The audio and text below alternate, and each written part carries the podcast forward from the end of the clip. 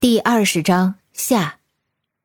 接下来的几周是至关重要的时刻，王百合也暂停了晚上的工作，专心的投入到自己的毕业论文答辩复习中。为了不影响学业和最后的冲刺，王冰冰也搬回了学生公寓，借口和男朋友一起住些时间。功夫不负有心人，阿仁带着许慧慧看了不下五十套房子后，终于通过议价。拿下了一套房子，占地七百五十平方米，房子二百五十平方米，四房砖瓦结构，位于东区双校网。房子建于一九六零年，也许是有些旧，所以看的人比较少。最后成交九十七万纽币，不算太贵，也不算太便宜，市场价。房子位于海边不远处，算得上是一线海景房。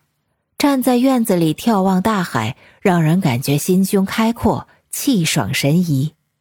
当房东签下卖房协议后，许慧慧就迫不及待地拿着协议冲到店里，告诉熊军这个喜讯。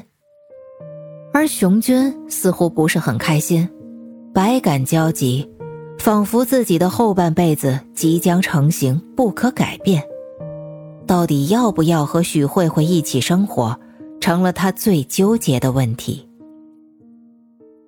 签完买房协议后，许慧慧就按要求支付了百分之十的定金，七天后到律师事务所再签一份房屋买卖交易合同，交割时付清全款。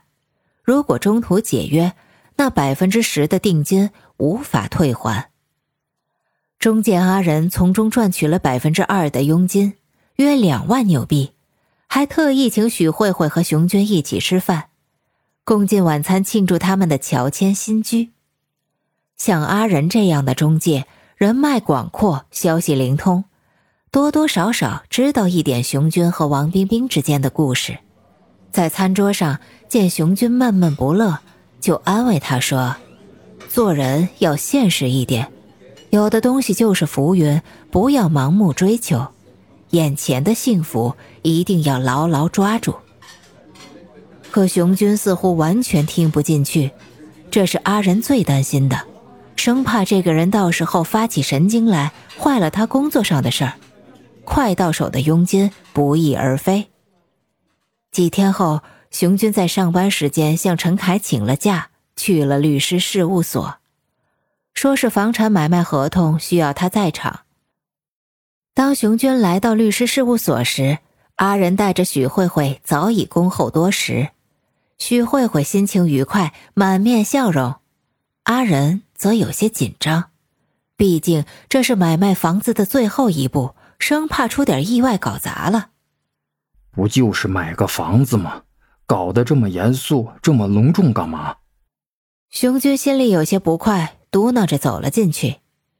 一位洋人律师带着资料在会议室里会见了他们，四人相向而坐，开始了严肃的会议。阿仁作为翻译，他先礼貌地自我介绍了一下名字，他叫麦克，在律师事务所从事房产交易合同已经有六年了，眼睁睁地看着新西兰的房价一年一年的上涨，自己也迫不及待地购置了两处物业。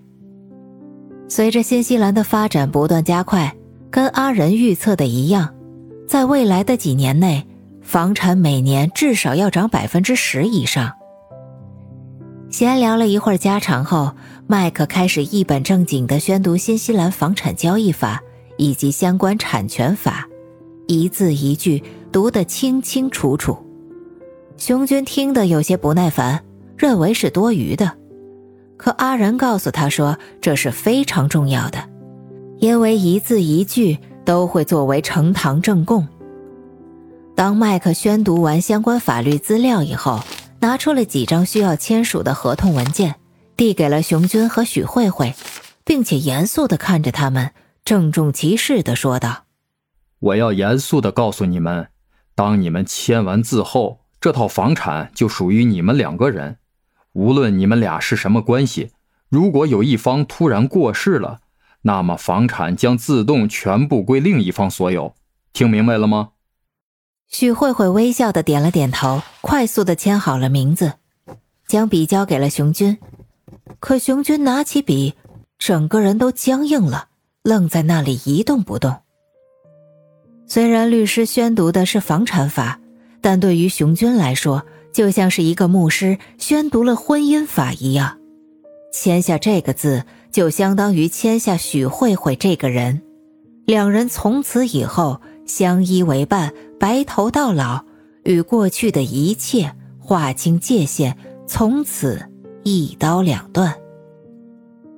想到这里，熊军拿笔的手开始微微颤抖，眼眶湿润了。许慧慧以为他是感动，但事实上，他是伤心。首先，对于这套房子，他一分钱也没有出，也没有上过心。即使他愿意承担偿还房贷，但要是签下这个字，就意味着和王冰冰从此分开，难以相见。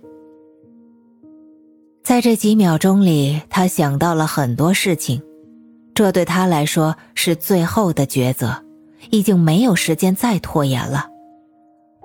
纠结了一会儿后。他轻轻的放下了笔，转头对许慧慧说了一句：“对不起。”起身离开了律师事务所。